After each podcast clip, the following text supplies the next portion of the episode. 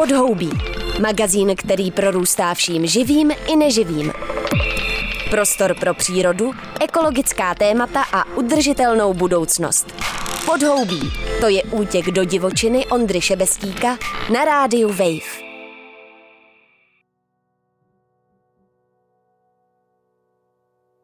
Začíná suchý únor. Nejlepší chvíle říct si něco o alkoholu. Sám teď téměř měsíc nepiju a jsem u vytržení z toho, jaký ovoce to nese. Ale když je ovoce moc, tak se skazí. A skažený věci nemáme v podhoubí rádi. I když jasně, všechno jsou to nakonec živiny, který si půda vezme. Ale lidi přeci jen půdu jíst ani pít neumí. Za to umí nechat něco skvasit. A už to celý je svět sám pro sebe, jenže pořád to moc bublá a pracuje. A tak přichází fáze pálení. Z jablečných sacharidů, na který když se zapomene, tak oživnou a rozlezou se po kuchyňský lince a možná ještě dál, se stane tekutá substance, která vydrží roky nebo desítky let. Pokud teda není tak chutná jako vermuty, destiláty a džiny od Landcraftu. To se totiž celkem rychle vypije.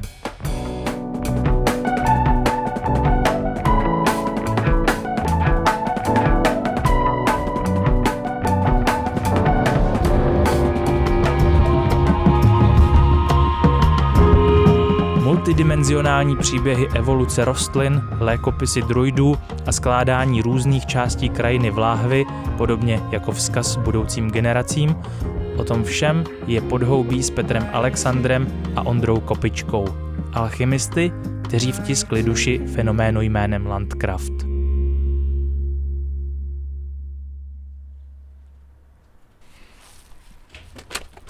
Aha, a zdravíčko. Dobrý den, Ondřej Šebestík. Ondřej Podhoubík, zdravím. Uh, tak uh, můžeme k vám se podívat na to, co tady děláte? Já myslím, že můžete.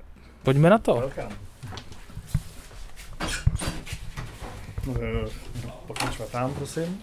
Mm-hmm. A jako vlastně hnedka první věc, co člověka zaujme, je to, že to tady krásně voní. A tak specificky dřevem, možná i tím alkoholem, nějakýma šťávama, bylinkama. Ale... Cítíte to ještě vůbec? No jasně, v tom, jako prostě to je, to je ta největší odměna, kterou vlastně tady zažíváme, ale to je to, co to na, nás na tom strašlivě baví, jo. to je prostě to, že se hrabem v kytkách, eh, že máme jako nový pohled na ty, na ty věci, které prostě jsme výdali od narození, že jo, ale jedno se to, máme nástroje, které to dokážou jako vytáhnout z té přírody a nějak to prostě jo, chytit a šopnout do laví, ale nestojíme mezi dveřma. No pojďme dovnitř. Jasně.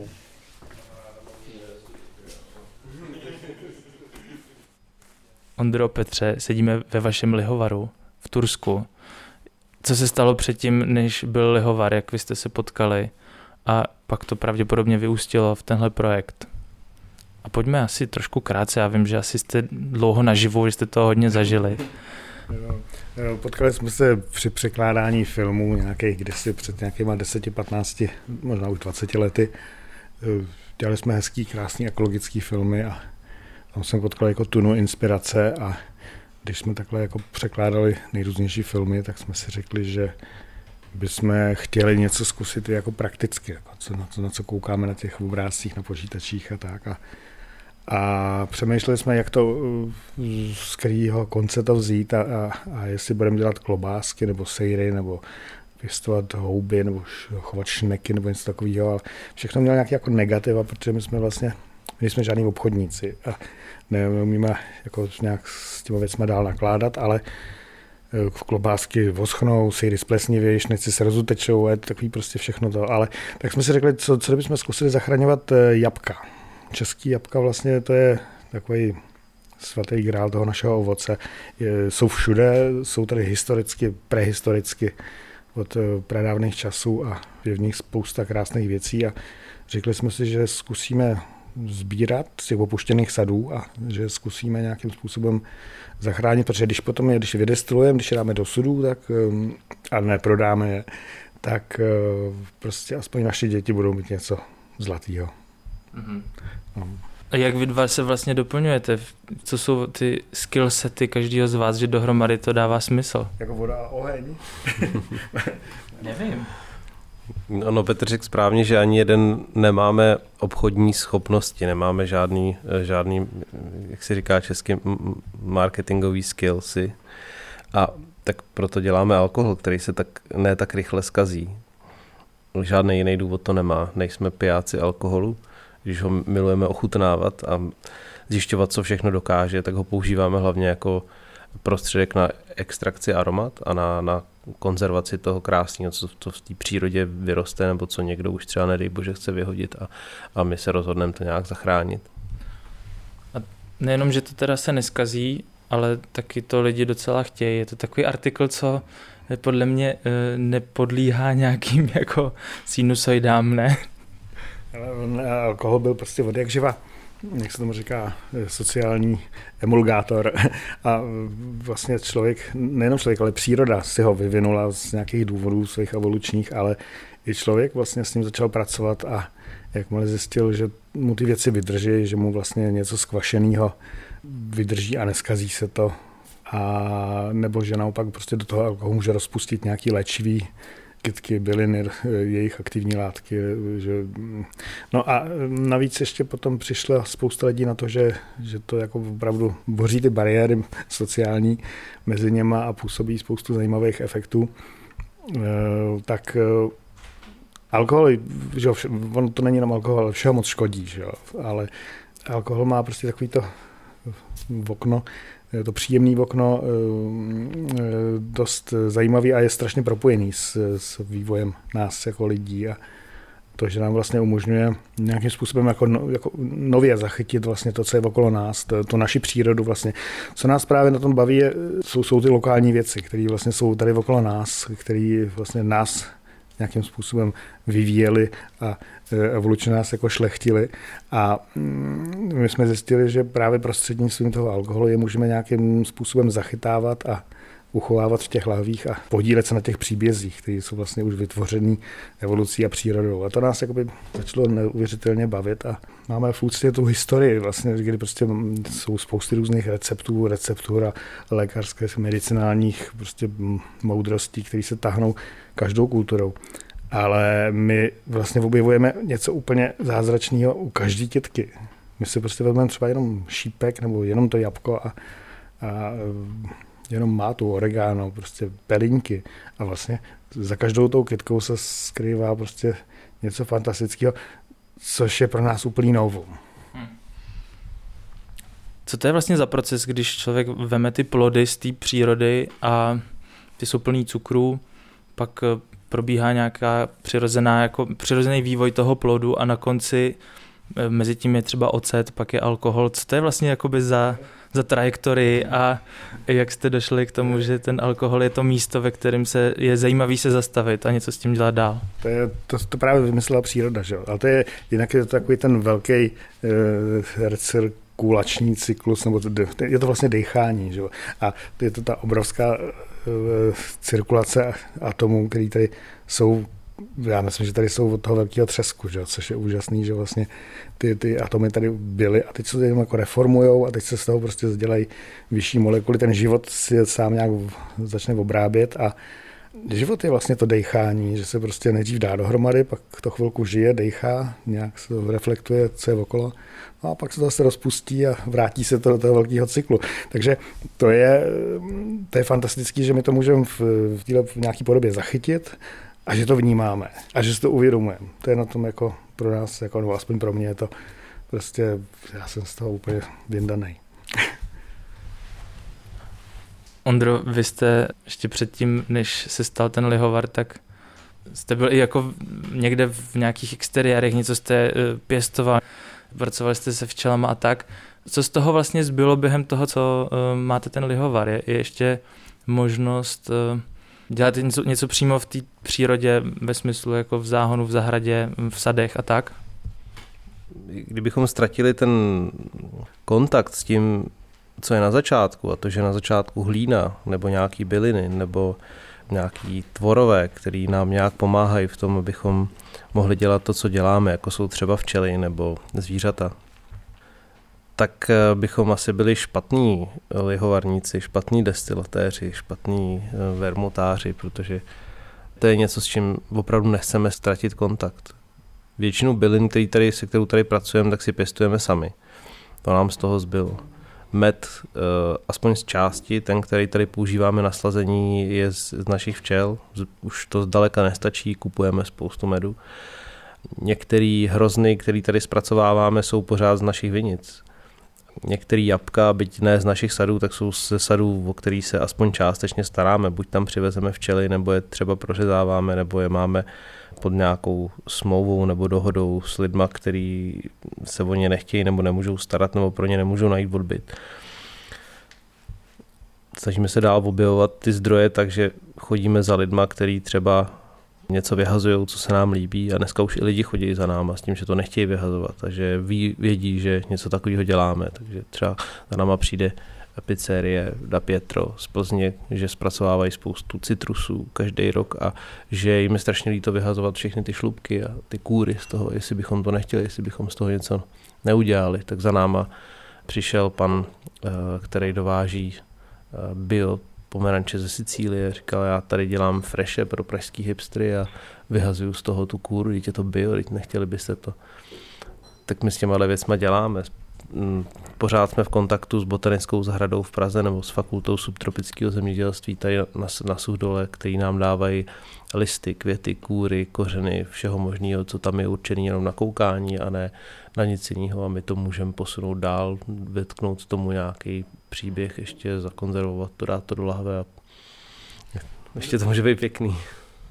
My jsme jeli sem z Prahy autobusem a jeli jsme kolem takové velké skládky, takže lidi už si jako uvědomili, že vy jste taková jako luxusní skládka, kam když se dovezou dobré věci, tak z toho vylezou ještě lepší. No, to je, je když přišel eh, Ondra Husák eh, z eh, pivovaru Zichovec, když si přišel, když si objednával sud whisky u nás další, tak jsme byli u nich a taky zase oni tam vyrábí třeba kyseláče belgického typu, což se dělá tak, že se uvaří nějaký pivo, do toho se přidá nějaký ovocný pyré, malinový, rakitníkový a e, nechá se to pofermentovat, nakazí se to laktobacilem, aby se z toho stal sour, kyselý bír. A pak se to pyré odstřelí, nebo tam ten kal se vlastně odstřelí do kanálu, tak jsme si říkali prostě, proboha, co to tam vyhazujete? Je tam pivo, je tam nádherný aroma malinový. Přivezli jsme tunu poprvé, upravili jsme to, vydestilovali, No a dali jsme to do sudu a vznikl krásný produkt cirkulární malina, který by vlastně skončil taky že, někde, někde, někde ve odpadu a Tohle to jsou věci, které nás strašně baví a vlastně nám umožňují dělat ty věci téměř jako bezodpadově, protože to, co jde od nás, vlastně ještě tak to končí, to končí třeba v bioplince tady pana souseda Poláčka, který vlastně s tím ještě vytápí vesnici a zbytek z té bioplinky on odveze, odveze na pole jako e, superhnojivo. Takže to jsou naše, naše, naše cykly. Podobný příběh se nám stal v čokoládovně, kde jsme viděli, jak se praží kakaový boby a odlupují se z toho šlubky. A říkali jsme, co s těma šlubkama děláš? No to vyhazuju. A nechtěl bys nám je dát? Tak jo. A tak eh, jsme si přivezli dva metráky čokoládových slupek a děláme z nich čokoládový destilát. Nepoužíváme ho samotný, ale zaliváme s ním višně a ořechy, tak máme ořechy a višně v čokoládě. Eh, Moje máma říká, že to je taková bomboniera, která je výhodná v tom, že se nemusí kousat. Ale výhoda prostě je, je v tom, že, že pro jedno odvětví eh, je něco odpad a my jsme schopni to posunout dál a zpracovat, takže ta věc se nemusí vyhazovat. A ani od nás vlastně, když jde něco, tak jak říkal Petr, buď to jde do bioplinky, ještě to zpracuje dál, anebo třeba v případě cirkulárního pomeranče se nám ještě na hladině toho destilátu vysráží oleje, a ty my stáhneme a posíláme je ještě dál kamarádce, která vyrábí mejdla. Tak ona má esenciální olej z pomerančů a pak nám dá taky nějaký mejdlo za to. My ještě vodíme. Dokážete si tyhle věci vůbec vymyslet předem, nebo prostě se to už tak jako kinetickou energií k vám dostává ze všech stran? Já, já myslím, že to, to, to přichází samo samozřejmě. To je, já říkám, to jsou všechno věci, které si člověk ani, ani vysnít jako nedokázal, protože na, moje představivost na to byla krátká. Jo. Tam na, na straně té přírody je prostě takový co si bezpečný, co vlastně bylo prověřený věkama a všechny ty kytky mm, jsou vlastně eh, evoluční vítězové. kytky jsou jako obrovskou inspirací, protože oni to, co my umíme řešit jako na nohách a hlad v ledničce a množení před zrcadlem a, a s, já nevím s čím, že jo, tak kytky musí všechno vyřešit jako chemicky, protože jsou na jednom místě, nemůžou odejít, nemůžou, mají kořeny, že jo. Maximálně se můžou zavolat houby, aby, aby jim to dodali. A houby tam přinesou se třeba, že jo, takže oni můžou obchodovat a, a mají na to svoje chemické mechanismy. No. A, a, to, když se potom jako nějakým způsobem vždycky jako od, ono to vždycky odrazí v té láhvi nějak. Destrát je jedna, jedna věc, ale, ale, ale nás strašně začaly bavit maceráty, protože ty tam dávají jako plnou palbu těch tý, přírodní chemie a vermuty a různé absinty a výluhy a extrakty a likéry, to je nekončící prostě v oblast rozkoše. Tak možná si pojďme ukázat, co zrovna děláte. Ty no. tam překapával Calvado, jsem si všim. S Petrem Alexandrem jsme se přesunuli z kanceláře přes daňový sklad alkoholu do samotného srdce palírny, k měděnému destilačnímu kotli a velkým nádobám, ve kterých momentálně kvasí slad, který čeká na destilaci.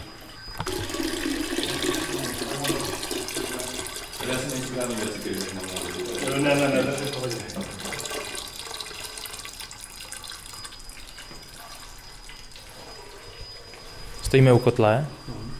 To je v něčem asi jádro tady toho lihovaru, ne? Tak, tak. tak. Tohle to je taková ta klasická, to je ta klasický destilační kotel um, na jednostupňovou destilaci, kdyby vlastně tady nebyla ta kolona a ty páry rovnou šly do chladiče a kondenzátoru, tak by se muselo destilovat dvakrát a tomu se říká dvoustupňová destilace. To, je, to byl vlastně způsob výroby těch starých původních věcí.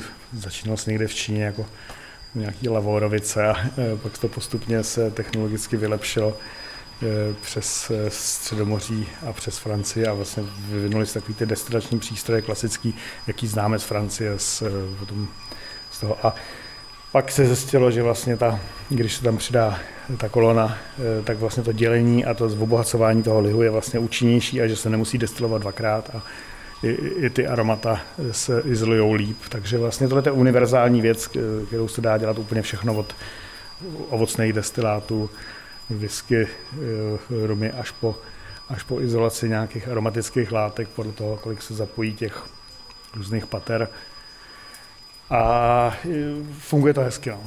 No ale jak? tady dole něco bude hořet, sem se bude něco dávat a pak eh, tady vytýká ten výsledek. Ale co se jako stane? Je to, eh, je to kotel, tam eh, dole pod tím je plynový hořák, který to zahřívá na bodvaru. To znamená, že tam začne vařit směs vody a e, alkoholu a těch aromat a pak to vlastně eh, postupuje nahoru tou kolonou a v té koloně se vlastně ten alkohol obohacuje. Vlastně, vlastně víc vody se vrací zpátky a ten, ta směs alkoholu a těch aromat eh, prochází kolonou eh, na druhou stranu do chladiče a v tom chladiči vlastně ta, to kondenzuje. A pak to přechází přes měřidlo zaplombovaný celní, který vlastně určuje, kolik alkoholu jsme tady vyrobili za celou tu dobu a jak, o jaké lihovitosti a vytejká to, jak je slyšet, eh, na konci do sběrný nádrže a, a tam mm, eh, máme teda vlastně evidovaný náš vyrobený alkoholový produkt jako první. New Make, syrovej. Tady v tom případě to jsou jabka. Pro nás ten Make jako je výchozí, my ho potom jako dáváme samozřejmě do sudů a vystavujeme ho dřevu a, a času a e, takže takže eh, tohle to je jeden z těch prvních stupňů, co tady, co tady děláme. No. no a než to nalijete do toho kotle, tak to asi vidíme za náma, to jsou nějaký nádoby, ve kterých eh, se kvasí? Teď jsme tady trošku eh, zahlcený, protože jsme měli šílený nápad, že uvaříme whisky z vlastního zrní. Náš kamarád Aleš Svatoš, který si koupil mm, vinici, to kolega z akademie, pak si koupil v Žernosekách vinici a Eh, pěstuje tam krásný vína naturálním způsobem. A teď ta vinice eh, dokupil další pozemky s tím, že bude osazovat za rok, za dva a aby neleželi ladem, tak to zvoral a ptal se, co má zase. Tam jsme řekli, tak zkus ječmen. Tak on tam eh, vysel asi na dva hektary ječmen, samozřejmě bez stříkání, bez bez nějakých postřiků. Eh, pak nám volal, my jsme samozřejmě z toho byli trošku šílený, protože on říkal, hele, mám tady 7 tun toho ječmene sklizenýho, přijďte si pro to, co s tím budeme dělat. Takže jsme chvilku hledali, našli jsme naštěstí pivovar v Nymburce, eh, postřežinský, kde nám z toho eh, ječmene udělali slad a přímo ten slad potom nechali, nechali, nechali vykvasit a udělali, udělali z něj mladinu. Takže tohle to je naše teda společná s Alešem, Svatošem a Portou Bohemikou whisky budoucí. Takže tady, tady vlastně ty kvasinky Teď to přivezli před 14 dněma, venku bylo zima, nekvasilo, tak jsme to načerpali sem, trošku tomu zatopíme, kvasinky se rozběhnou a e, rozběhly a už to běží. Takže vlastně teď to je vlastně jakoby mladina, nenachmelená, bez, bez dalších pří, přídav, je tam jenom ječmen a sladový ječmen a, a voda a kvasinky. Takže vlastně to bude e, naše whisky z mhm. našeho zrní. A to je další věc, na který budete pracovat, kterou budete destilovat. Ta se, bude, ta se teď to dokvasí, dobrnká to a, a budeme to tak měsíc, dva destilovat. Kuse tady tyhle ty množství. Je toho 20 kubíků, takže bude, bude to sranda. Mimochodem je zima, v jaký jsme fázi sezóny? Nemáte asi úplně čerstvé bylinky, takže pracujete hlavně na čem? No, jednak teda dodestilováváme vlastně naše, naše vlastně vykvašené věci, třeba víno nebo, nebo kvasy z, z jablek a, a tak. A e, pak se věnujeme prostě třeba právě, ty byly jsme měli naložený některý, e, vlastně děláme absinty, děláme džiny, děláme, děláme věci, které jakoby neutečou.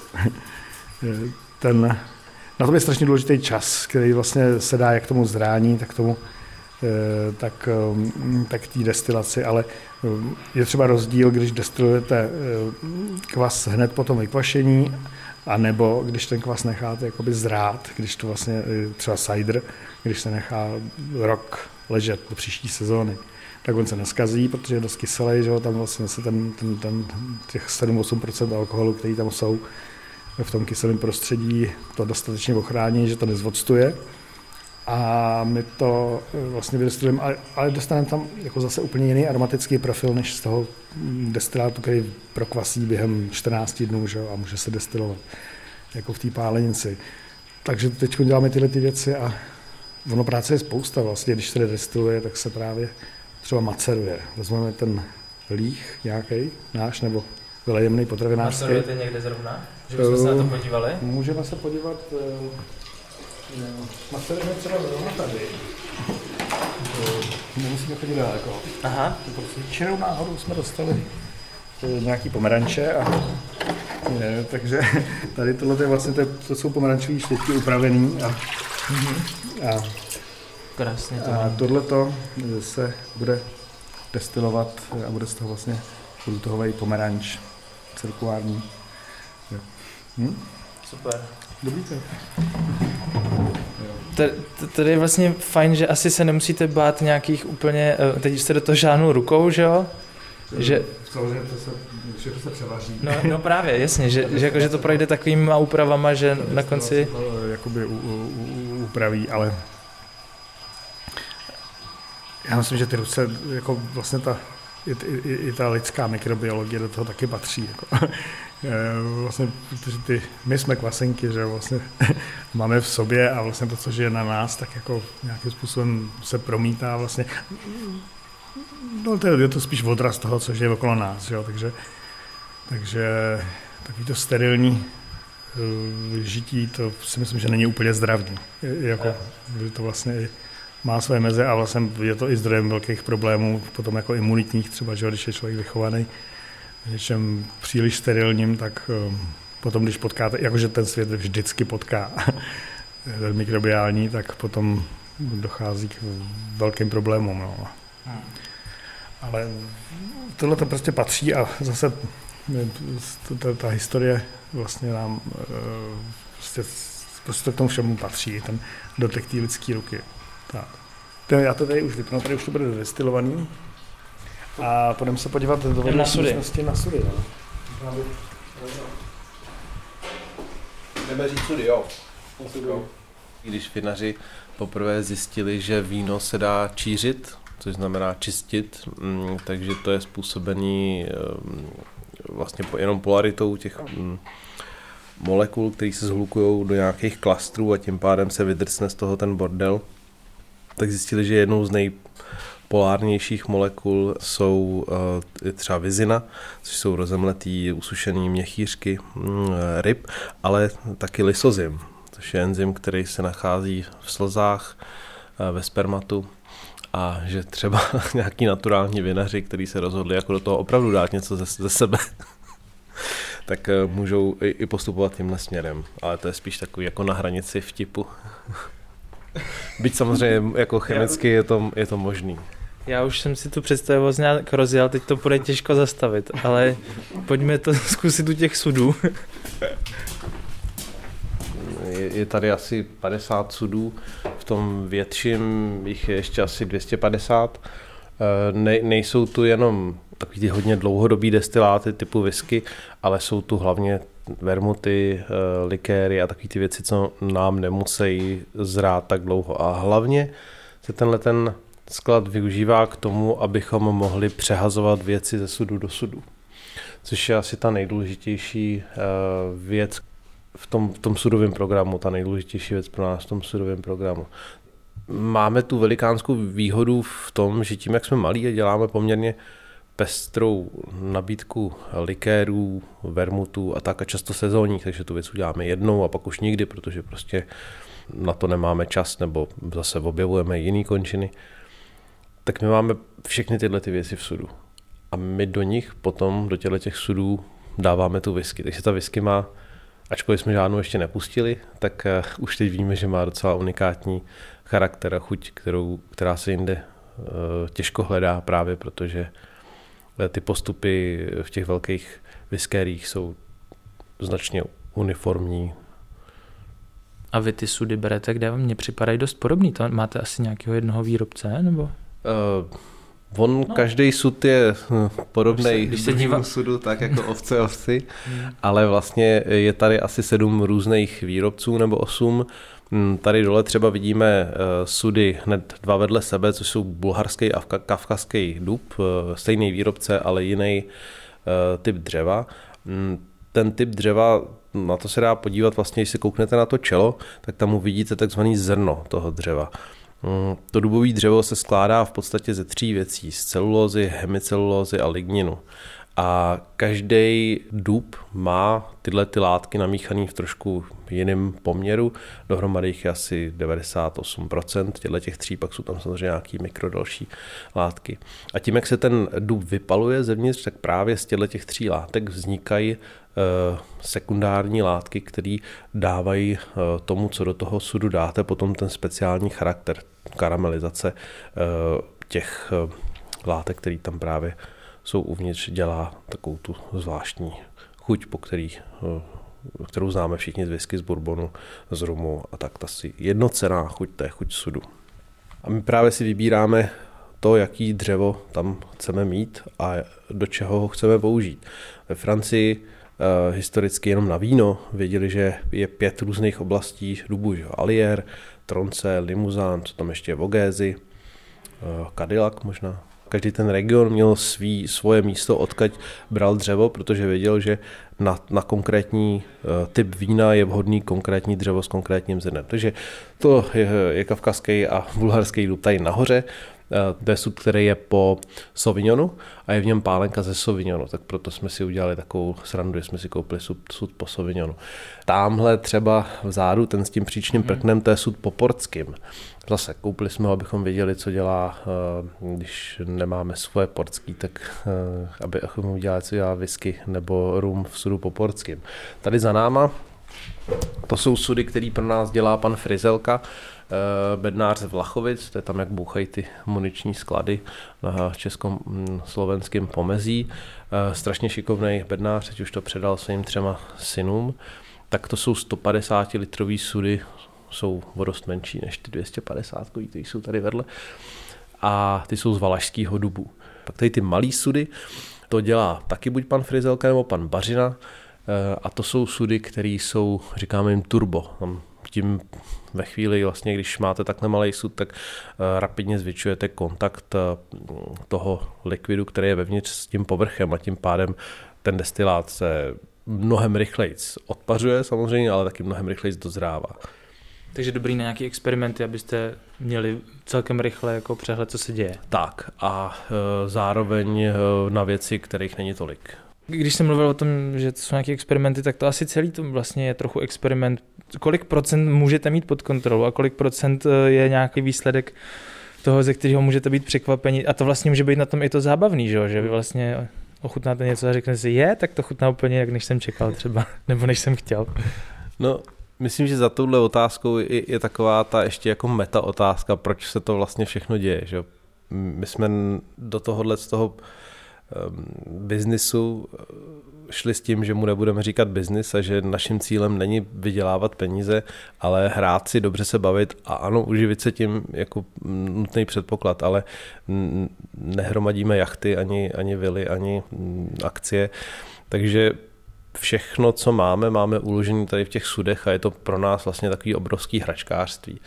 A ano, do značné míry hodně z toho je experiment, protože eh, na rozdíl od těch starých skotských palíren, kde ta whisky se dělá po několik generací a pečlivě si všichni vedou zápisy, co se tam dalo, jak se to pálilo, jak se to kvasilo, z jakého to bylo zrní, s jakýma kvasinka zakvášený a tak, tak eh, i tam se dějou neuvěřitelné věci a diverzita těch sudů je obrovská. Takže Mekelen, když má svoje řady jako svůj Mekelen, to pod značkou, co se lahuje pod Mekelen značkou, je prostě exkluzivní výběr sudů z toho samého skladu, jako je Famous Grouse, což je whisky ne, ne, nepoměrně lacinější, přitom to patří úplně stejný značce, ale jsou ty sudy, které se ne úplně tak skvěle povedly.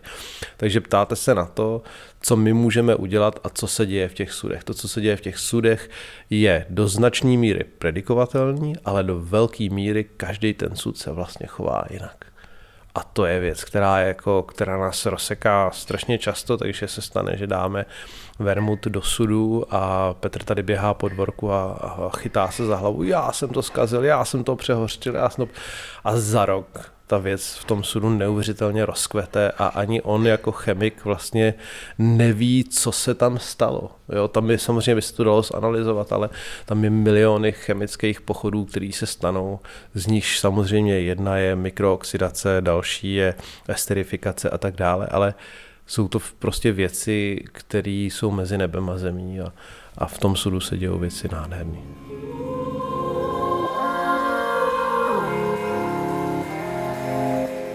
Od sudového programu, který mi vysvětlil Ondra Kopička, už vede jenom krátká cesta do láhve. Nezbylo, než se podívat detailněji na některé dlouhodobé i jednorázové projekty, které jdou z Landcraftu do kuchyní vyhlasných restaurací, do barů, ale i do domácích kabinetů.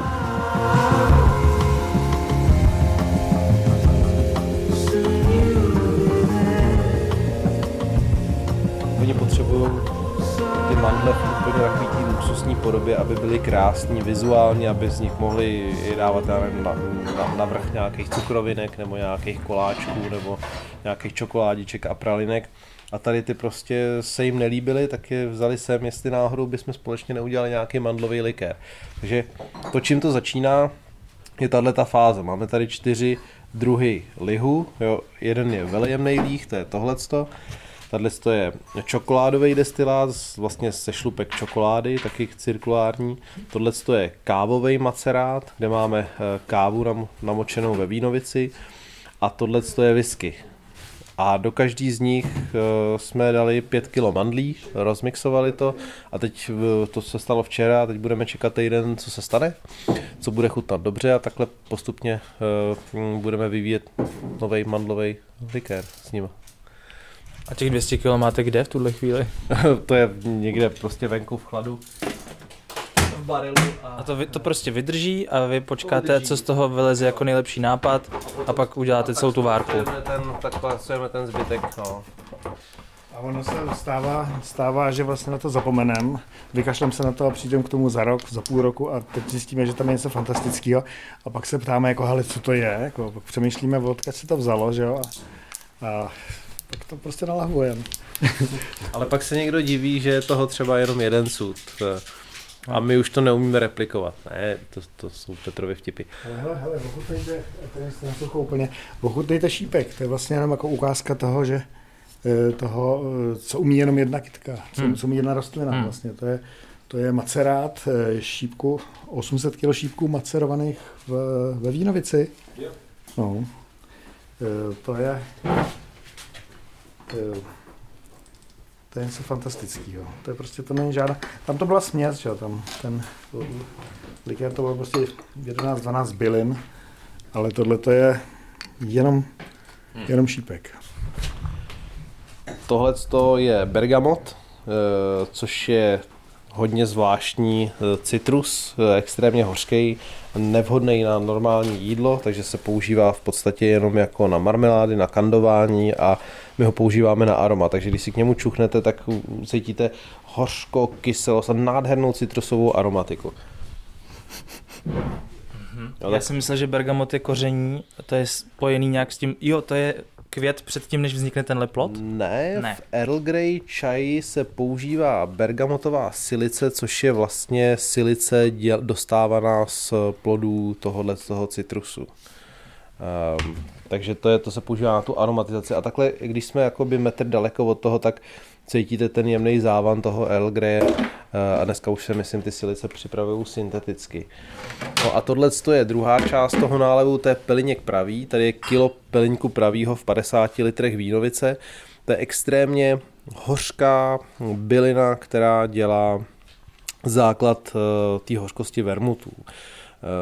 Na to, aby to byl vermut, tak tam musí být peliněk pravý, protože v německy peliněk je vermut, anglicky je to wormwood, čili od, odčervovací dřevo, takže to původně pilo jako tonikum, původně to pilo jako eh, používalo jako ta bylina, která vám vyhání ta semnice z těla. Pak lidi zjistili, že je to docela dobrý, začali to i chlastat. A my si teda většinu toho pelinku pěstujeme sami a Petr ho má tady na zahradě asi 12 různých druhů, z těch zhruba 120 nebo 150 druhů, který momentálně známe. Takže když tohle to ochutnáte, zjistíte, že je to opravdu hodně, hodně hořký, to se potom bude uh, listovat. Můžu, můžu no, můžete, prstem můžete prstem, zase je to silná vínovice, že má 63%. A je to dost. Další. Další past. Ne, tak jako to je zase zajímavý ucítit na, na jazyku takovou extrémní hořkost, to člověku má, málo kdy stane. Ta hořkost je docela podceňovaná uh, chuťová charakteristika nebo složka chutě.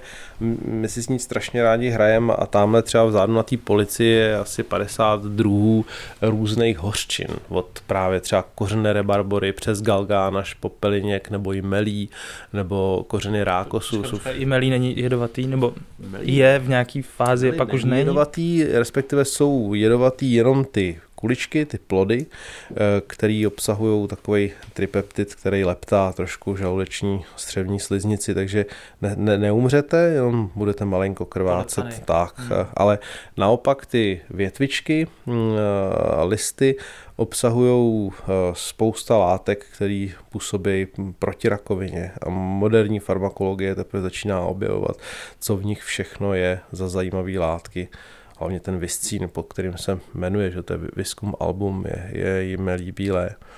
Ten viscín je, je látka, která, která opravdu jako se ukazuje jako látka s obrovským potenciálem na léčbu rakoviny. No a vy, když máte takhle rozjetý tady ty eh, bitry nebo hořčiny, tak eh, pak s nima jako pracujete, že nějak jako blendujete, dáváte dohromady něco s něčím, anebo jsou to nějaký jednodruhový třeba mm, pálenky s příměsí té věci? No, v první, v první řadě musíme dohloubky využít Petrovi chemické znalosti, abychom nikoho nezabili, protože já bych to dělal daleko spontánněji, než, než by bylo dobrý. Uh, takže Petr vždycky řekne, nedávej toho tam tolik, ať někdo neodlítne na, na, na vlnách své představivosti do vesmíru, jako třeba ušalvě divotvorný nebo dalších zajímavých látek, které tady jsou taky jako v zahradě. A potom se nám asi nejvíc jedná o nějaký koncept nebo o nějaký příběh. Takže když vezmeme druid, což je vermut dělaný uh, jako podsta vlastně keltskému lékopisu, tak jsou tam byliny, které ty keltové, no ty druidové, eh, měli za svatý. Takže měli posvátný strom, jejich byl dub, tak je tam dubová kůra. Právě uctívali jmelí, tak tam to jmelí je. Je tam eh, kopretina řimbaba, je tam vřes, je tam popenec, je tam mateří douška, měsíček lékařský a to jsou všechno byliny, které třeba nativně patří tady do toho našeho geografického okruhu a byly tady dávno předtím, než je začaly vytlačovat ty středomořské byliny, máta, šalvěj, eh, rozmarín, oregano, který přišli vlastně s tím, jak se šířilo křesťanství ehm, eh, z těch římských, z toho, z toho Říma, že jo, po těch klášterních zahradách, tak tam už Karel Veliký napsal knihu o tom, jaký klášterní byliny se mají pěstovat v zahradách klášter. Takže to, to postupně začalo vytlačovat ty keltské znalosti, které tady byly doma a byly hodně navázané na to, kde my žijeme a co tady roste. No, takže při výběru bylin většinou postupujeme nějakým konceptem, jako řekneme si, tohle je keltský vermut, pojďme tam dát byliny, které uctívali keltové, tohle je středomorský vermut, pojďme tam dát byliny, které rostou v daném místě. Takže ta láhev potom by měla v ideálním případě sloužit jako otisk nějaký části krajiny nebo nějaký části sezóny.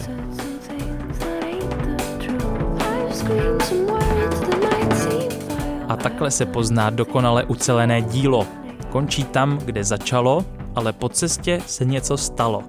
V tomhle případě jsme díky Ondrovi Kopičkovi a Petrovi Alexandrovi pochopili, jak se dá dostat kus krajiny do lahve a proč alkohol není jen démonická substance, ale může jít rozpouštědlo léčivých látek nebo zajímavý konzervant. Teď se ale zakonzervujte nejlíp doma, abyste vydrželi suchý únor a pokud vám bude smutno, puste si další podhoubí. Zatím čau. Pod jehličím není pláž, ale podhoubí. Prostor pro ekologická témata a udržitelnost. Přihlas se k odběru podcastu na wave.cz lomeno podcasty a poslouchej podhoubí kdykoliv a kdekoliv.